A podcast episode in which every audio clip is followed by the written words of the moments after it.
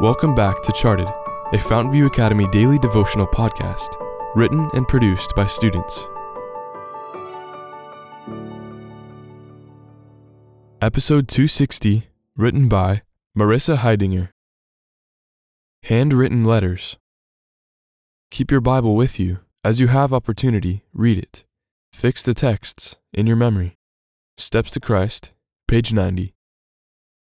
The sun shone warm on my face as I swung my legs back and forth with the motion of the swing, enjoying the beauty of this bright June morning. Presently, the screen door opened as my mom stepped out onto the porch and surprised me by asking, "How would you like to have a pen pal? That would be nice."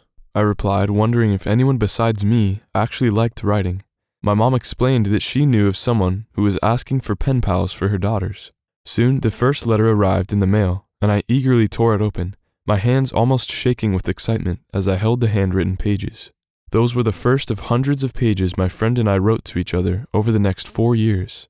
We called each other on the phone, we texted, we emailed, we talked over FaceTime, but we dedicated all the most important news, the deep, heartfelt talks, to those special handwritten letters. Over the years, the bond between us grew stronger, until even though we had never met in person, we could call each other best friends. My pen pal isn't the only one who has sent me letters, though. God has given me hundreds of pages of handwritten letters, filled with the most important news and deep, heartfelt messages. The more I read his letters in the Bible and memorize his messages to me, the stronger the bond between us becomes. Even though we have never met in person, I can call him my best friend.